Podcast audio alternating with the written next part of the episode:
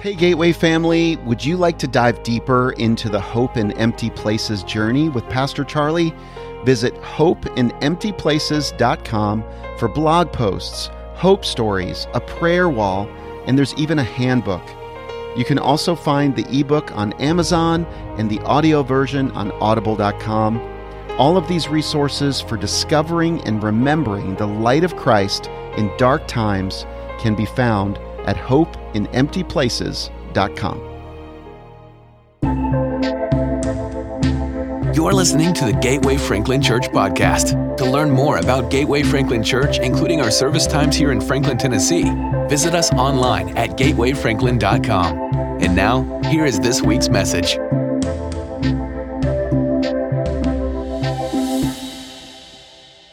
Wearing dust literally means then to sit in God's word and to follow Jesus' ways. Um, when I ended the preaching series um, on Rock Solid, I, I ended on um, habit stacking, how to help us habit stack uh, the Word of God in our life. How, how, do we, how do we habit stack our encounter with the Word? The first I talked to you about was personal connection. We'd underst- you'd understand that maybe if you're a follower of Christ as our devotion time. How do we then spend time with God alone in the Word as the first way in which to get that dust from the Word on us uh, and build a foundation for that? The second was group interaction, um, how we learn in groups. Um, that's how I got to. Um, that's how I'm getting to know more and more of Matt's story. Was in a, in a small group. What uh, the men's groups are called three four seven. Three guys for seven weeks. It's real simple. Uh, all the instructions fit on one sheet of paper. It's perfect for men. Uh, and the third way that we encounter the word is through congregational worship, what we're doing here now. It's interesting, you know, I like to get out in the parking lot and talk to folks, and, and someone telling me this week, he says, I said, I don't understand it. It doesn't make a lot of sense to me cognitively how being in that room on a Sunday changes me. I, he said, I can't do the math. I can just tell you every time I'm in that room on a Sunday, something changes. This is how we encounter the Word. Um, I could have used titles like Uploading Jesus DNA, um, Developing a Jesus Culture, um, but those, those things seem to imply, or they do imply, much more of an effort side on us. And, and don't get me wrong, becoming a disciple of Jesus takes determination and effort. It's, it's not that it just happens, right? So I'm not saying that.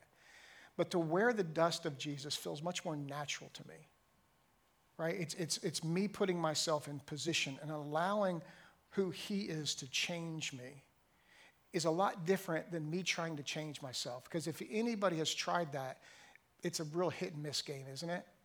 About just trying to, by sheer determination, change something about us right? Especially if it's something that's been really ingrained in us.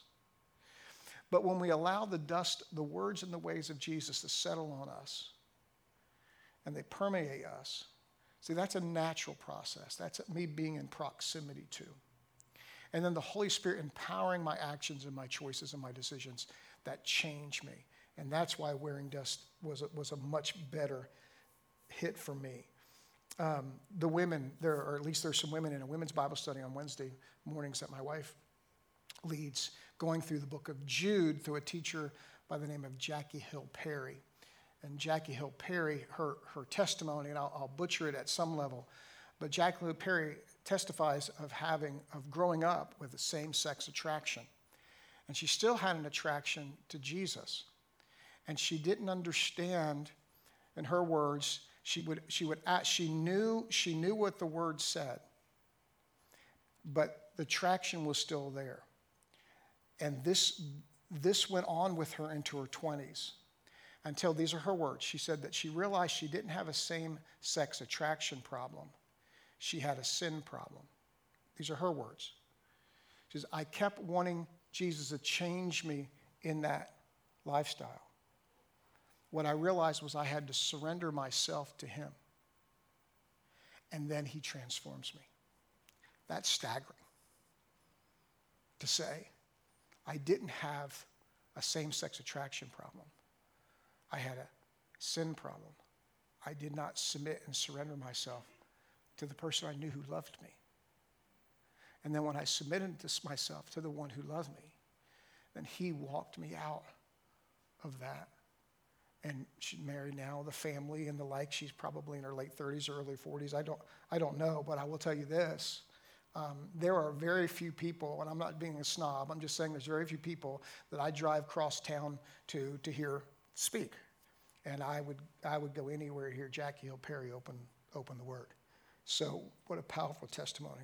So, wearing the dust of Jesus is an intentional decision, right? Because we've got to put ourselves in, in the proximity of the dust, all right?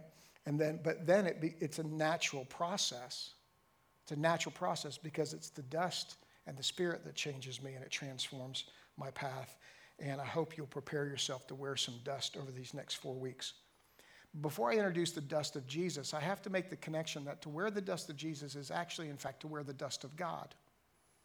To wear the dust of God. These aren't two separate people here. Um, one of the most fascinating parts of the Gospels to me is John 13, 14, 15, 16, and 17, because there's the weight to these words, because these are the words that Jesus shares before he would be um, crucified.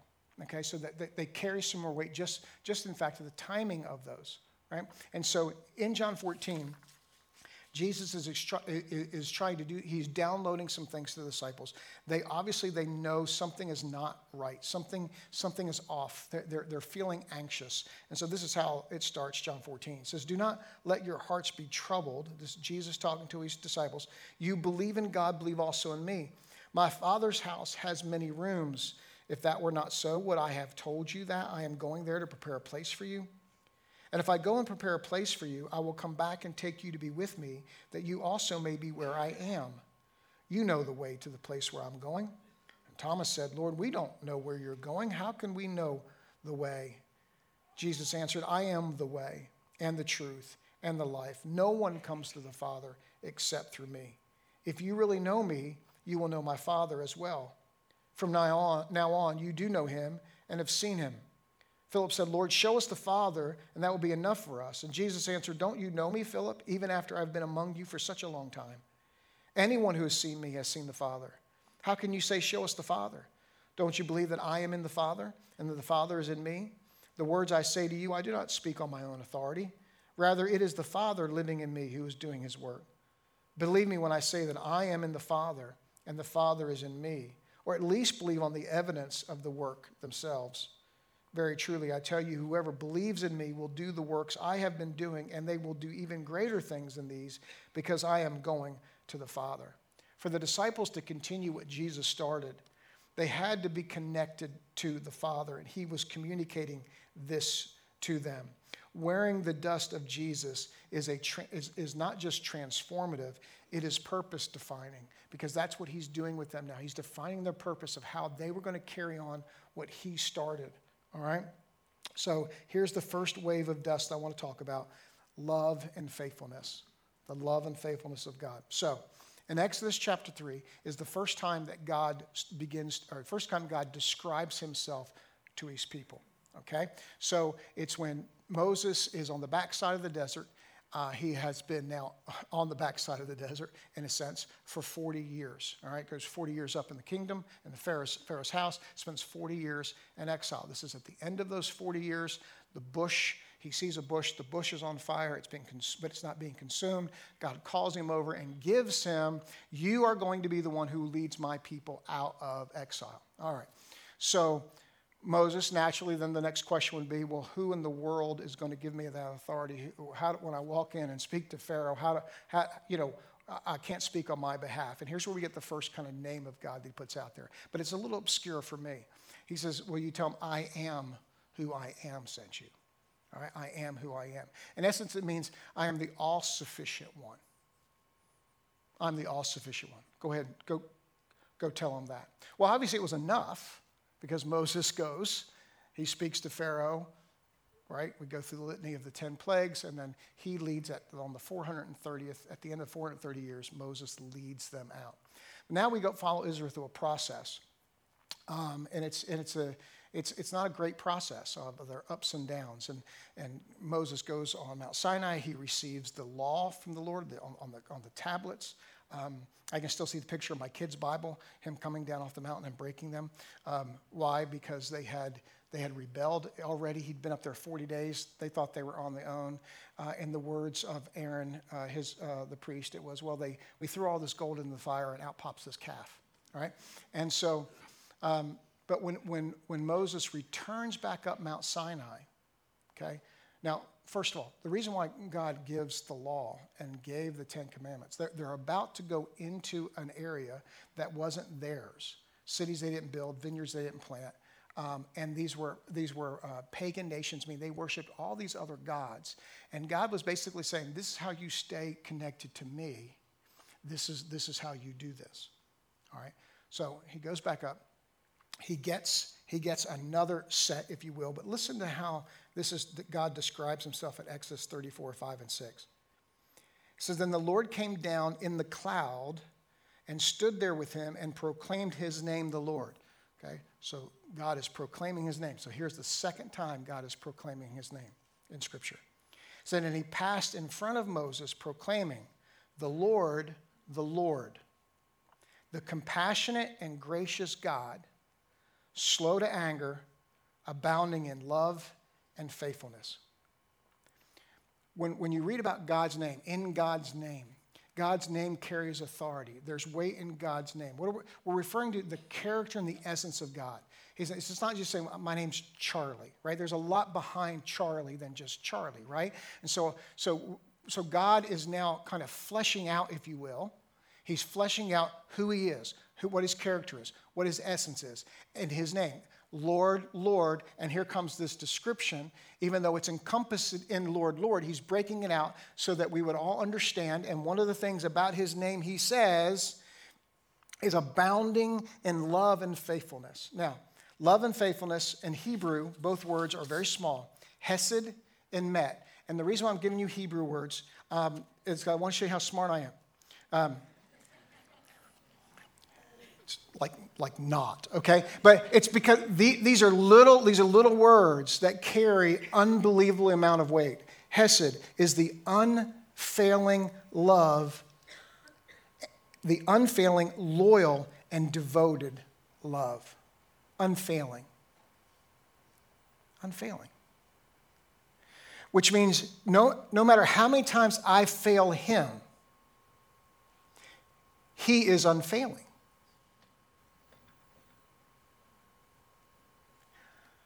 the love that we end up sharing with people is, is reciprocal love. It's conditional. Well, don't talk to me right now. I'm, I love you, but I don't really like you right now. That, the guy doesn't have that language. It's an unfailing love. It's no matter how many times you fail me, I don't fail you, love. Loyal love. This is, Gene and I, this is, I think, this is probably our number one character trait of Gene and I is loyalty. We are, the phrase is loyal to a fault. What does that mean? It means when someone um, doesn't deserve your loyalty, you do it anyway. Um, now, it doesn't mean that when you're loyal, you can't tell them they're still being an idiot. It just means you don't send it in an email. you, you tell them face to face they're being an idiot.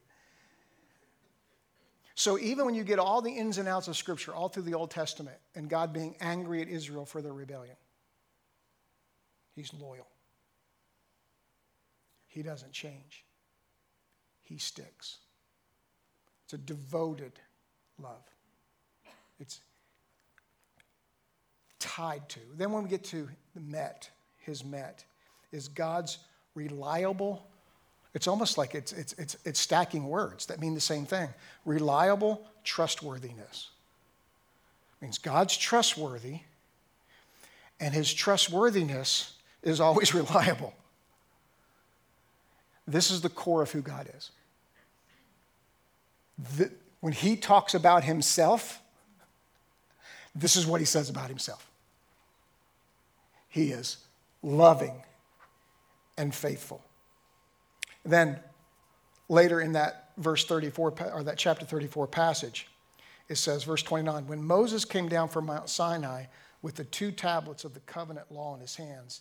He was not aware that his face was radiant because he had spoken with the Lord. Did you notice the proximity that he had with God on the mountain? It said that, that he was close to him, that he passed by him. There was a proximity that Moses had to God, and that proximity brought a physical change to Moses. That in fact, when he came down from the mountain, he was asked, he was unaware of the radiance. He was asked, Can you put something over your face? We can't look at you. You, you, you are radiant because of your connection with God. The love and faithfulness of God, when we are in proximity to Him to take on the dust of His love and faithfulness, it has a reaction inside of us. It changes the way that we are seen, how we're received, how we engage other people, that they will see that dust because we've been in that proximity. You and I can't change ourselves into that. We can't just grit our teeth and make ourselves that, but we can receive the love and faithfulness of God at a level where we've breathed it in and it's changed how we're breathing out. That it's deep inside of our pores and it's changing our complexion. That is who God is. And when we're in proximity to Him through Christ, then we can wear that dust the dust of love, the dust of love, and the dust of faithfulness. I don't know how I found this out. I don't know how I stumbled on it. But there is an exact center of our Bibles, an exact center based on chapters. Okay? So the original writers didn't write in chapter and verse. Chapter and verse was added by editors to make it easier for us to find, okay? But there is a there is a smack dab in the middle center chapter of your Bible. Find it. It's chapter 595. Start counting. Turn to Psalm 117. If you brought a Bible with you, open up, turn to Psalm 117 because I want you to mark in it. I want you to mark this is the exact center of my Bible. Now, here's what I find super, I don't know if you call it ironic. God, is God really ironic? I mean, it's just our impression.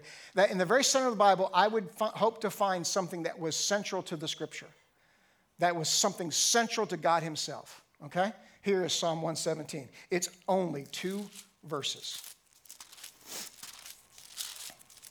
Praise the Lord, all you nations, extol him, all you peoples, for great is his love towards us, and the faithfulness of the Lord endures forever. I think it's like 61 times or something in Psalms. I don't know, it's crazy. And then Psalm 119 and Psalm 139, it's all over the place. His love endures forever. His love endures. At the very center of our Bible, chapter 595, the psalmist proclaims the love and faithfulness of God.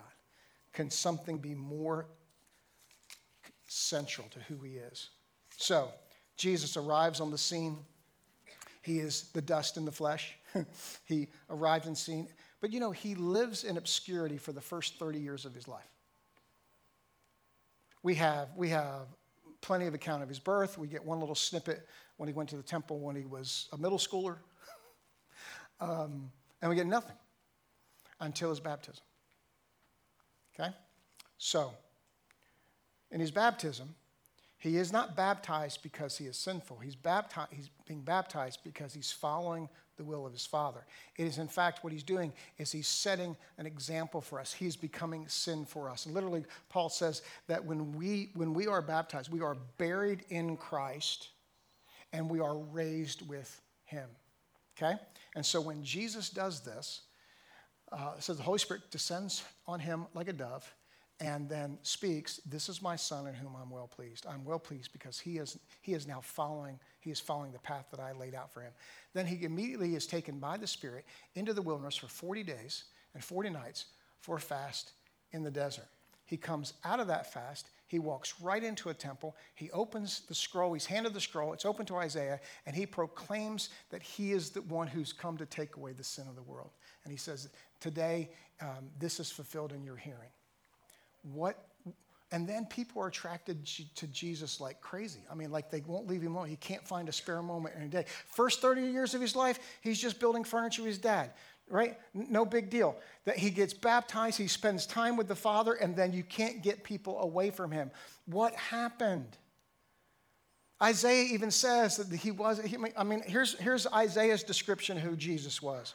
Isaiah 53, 2 and 3. Now, I get it's prophecy and it's thousands of years before Christ, but he says he grew up before him like a tender shoot and like a root out of dry ground. He had no beauty or majesty to attract us to him, nothing in his appearance that we should desire him. He was despised and rejected by mankind, a man of suffering and familiar with pain, like one from whom people hide their faces. He was despised and we held him in low esteem. And then he spends 40 days with his father and things change. Now, listen. He's fully God. He's fully man. He never ceased to be fully God and fully man from the incarnation on. Okay, I get it. We can have those conversations. But I'm telling you, something's still different after that time with his Father. It's different. I believe it's a download. I believe God gives him this is what's going to happen. There's so many things happen, but I'm just telling you, Jesus is changed. When you read through the Gospels on how Jesus interacts with people, here, here's kind of my take on it. He makes everyone who comes to him feel safe. Where in other context, other contexts they're on, they're on the outside. Isn't it amazing how many times we'll read in the Gospels of Jesus sitting with someone who is an outsider of culture? Why would they stay? Why would they come? There, there was a sense that Jesus gave off that you're okay with me. You're okay with me. People felt known that the stuff that everybody else defined them by was not the things in which he was defining them. Right? You can even, when you read, when you read in the Gospels, a, a leper, a prostitute, someone with an issue of blood, um, lame, um, deaf, demon possessed. What are all those things? All those things are outside, outward, outward connections with the world around them. And that's so that's how they were described and defined. And yet, and yet Jesus knew the person behind the lameness, beyond the prostitution. He knows the person beyond the illness. The things that they had grown up defining them wasn't what defined them with Jesus. They were known. But they weren't just known, they were, they were loved, which means they were embraced. It wasn't just, well, I know there's more to you than that. They were received. Jesus imparted himself to them with every single person that he comes in contact with. This is the, this is the dust of what happens when we allow the love and the faithfulness of God to seep down inside of us, that how we then interact with other people is through the same love and faithfulness. I can't, I can't be that loving and faithful on my own. But the more I'm changed by the dust of God, the dust of Christ, the more that I interact with that same dust. How important is it? Jesus, when he was challenged, and he was continually challenged by the Pharisees, and the Sadducees, experts in the law, because they kept wanting him to somehow um, uh, disqualify himself from all the following that he had. And on one particular occasion, the trick was to ask him what was the most important of the, um, uh, of the commandments right?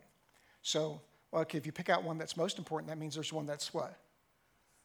Least important, which means there are some things God says that's more important than other things. You, you see the inherent trap here. Tell me what's the most important. Jesus' answer Love the Lord your God with all your heart, soul, and mind. And then love your neighbor as yourself. And then he ends with saying, all, all of the law and prophets hang on those two. Which means then, when I've received the love and faithfulness of God and I return that love and faithfulness to Him, enables me then to love and turn that to others. And when I do that, I've kept all the law. Or in my language, you're saying, I'm becoming like you. I'm becoming like who you have created me to be. a representation of who you are. That's how important this love and faithfulness is that all of the, the law and prophets, which believe me, there was a bunch, would hang on those two particular phrases. Um, the word he uses there, agape, is carries the same for love, carries the same weight as the Hebrew word hesed. It's a whole self, unconditional love. That which, see, I'm able to love you not because I know you, but because I've received the love of God. You receiving my love is, is, is nearly insignificant as receiving the love of God through me. And that works for every relationship. Your, your love for someone is superseded by receiving the love of God and giving, him, giving them that love. That's the love that's transformative.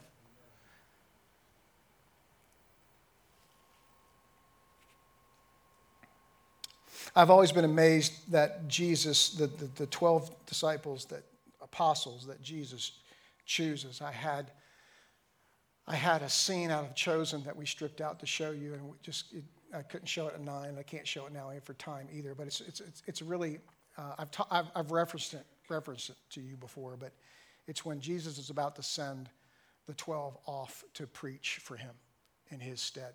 Okay, and so he's telling them all they're going to do and the way, I love the way the chosen plays it out. Uh, um, it, it's uh, the emotional way it plays it out. So he's giving them instruction. You're gonna, you know, you're not gonna take an extra tunic with you. You're not taking any money. Just take your staff. You go to you go to an area. I want you to preach and teach, and I want you to heal. I'm giving you authority to do all this stuff.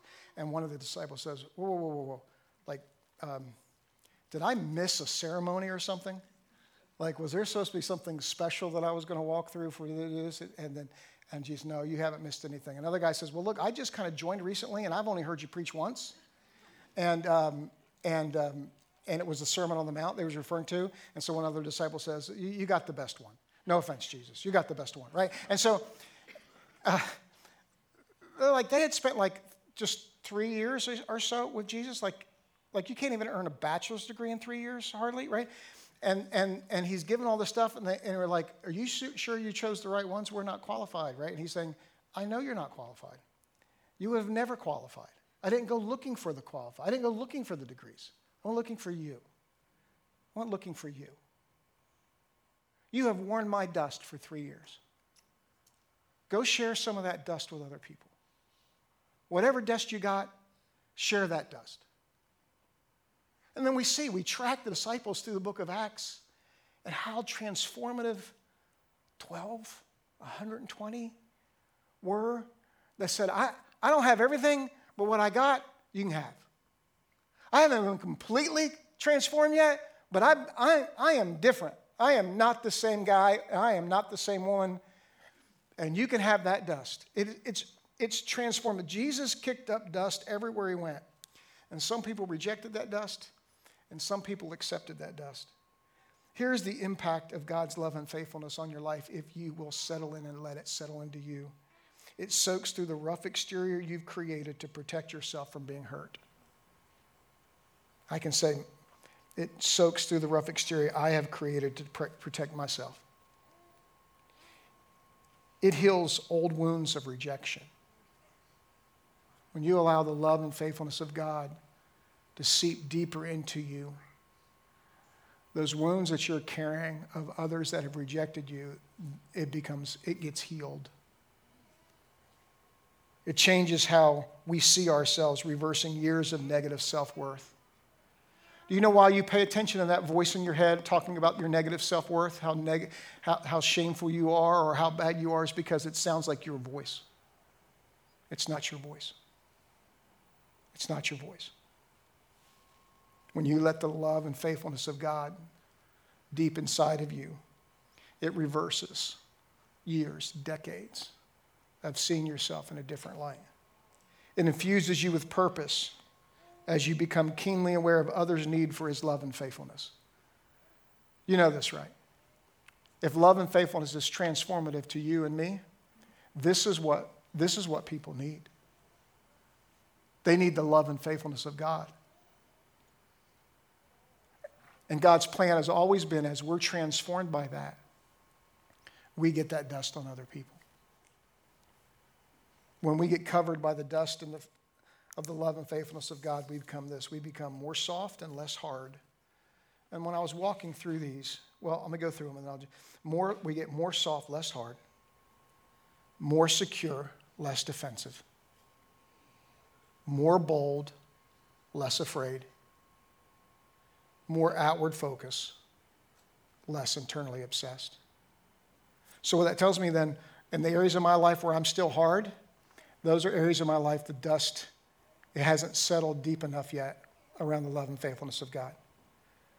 And it almost helps me direct it where I'm still hard. Father, this is where I need your love and faithfulness to, to soak in, where I'm defensive. This is areas where I have not let the love and faithfulness of God soak in, where I am afraid. I have not allowed the, the love and faithfulness of God to soak in when I am more internally focused on what's going on with me and less concerned, concerned about what's going on with them. I need to let the love and faithfulness of God soak in. We're all going to wear someone's dust. Whose dust are we going to wear? Culture, right, is always the app running in the background.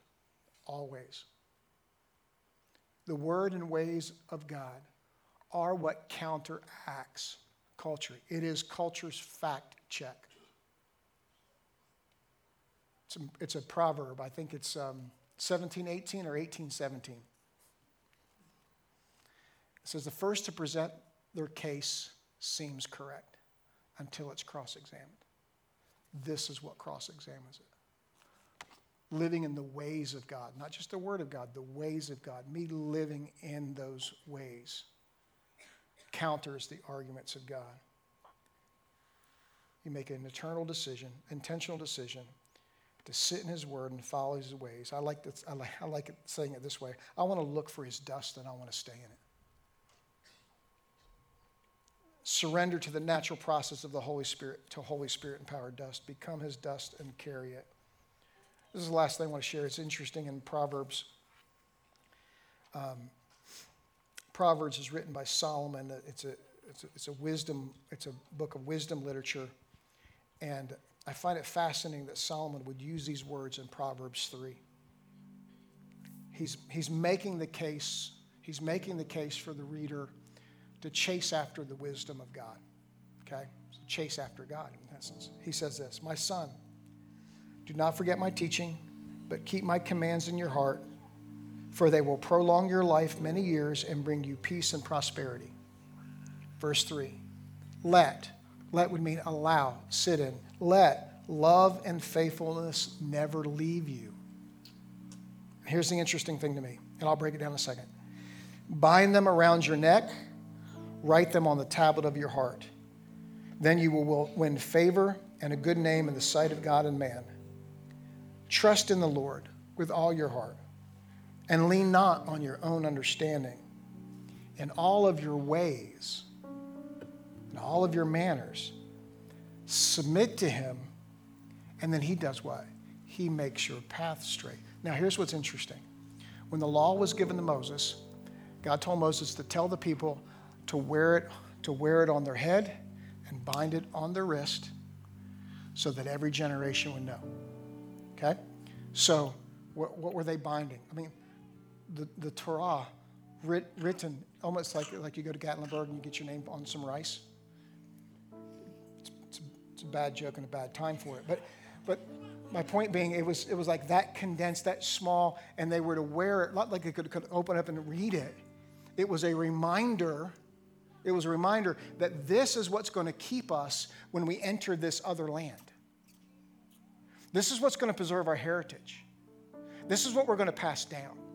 This is what's going to keep you following me and not following other gods and other traditions and other things that pop up. You're going to another place that's different than what I have for you, but I'm giving you this land. But the customs of the people of this land, this will take you off script.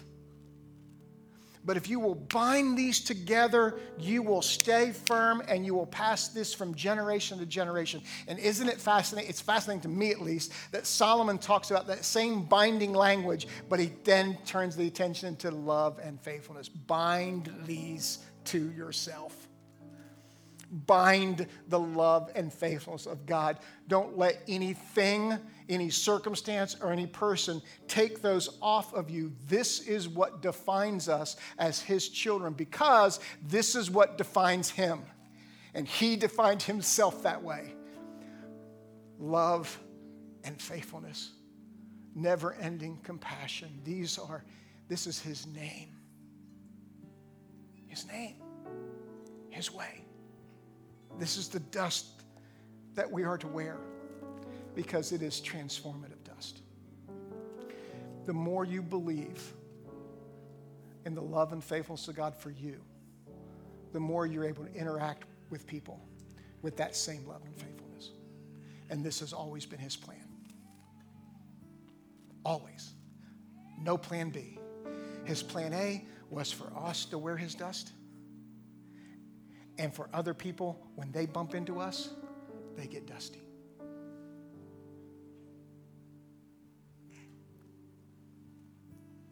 I don't know any I don't know any different how to close out this message than I did at nine o'clock. So this is what I told them. I don't know what you specifically are to do with this one. A lot of times I'll sit up and tell you this, this, this, this. I've been dependent on the Holy Spirit, but He has already been telling you what to do with this one. Communion is always available on the left and right. This side of the altar is for you to come if you just want to spend a moment with the Lord alone. This is where you want someone to pray with you on this side of the altar. I do want to just say that God wants you to understand today, as best as you can, that His love is unfailing towards you. It's unfailing. He is loyal towards you. He is trustworthy towards you. Years ago, I think I preached a message and I, I told you that, that we actually can know God. You can actually know God. God is knowable. You can know God. But we will never know all there is to know about God. But you know enough about God for you to make your next move. God's knowable. You will never know all there is to know about God, but you know, you know enough about God right now to make decisions for Him. Stand, please. Father, I have, I have felt your love and faithfulness today at a, um, at a, at a, at a tangible level. It's been palatable. And Lord, I know the harder that we are, there's runoff. There, it, it, doesn't, it doesn't soak or seep very much. But Lord, I believed in this moment, Lord, that your love and faithfulness has begun to seep into some folks, Lord, that are hard.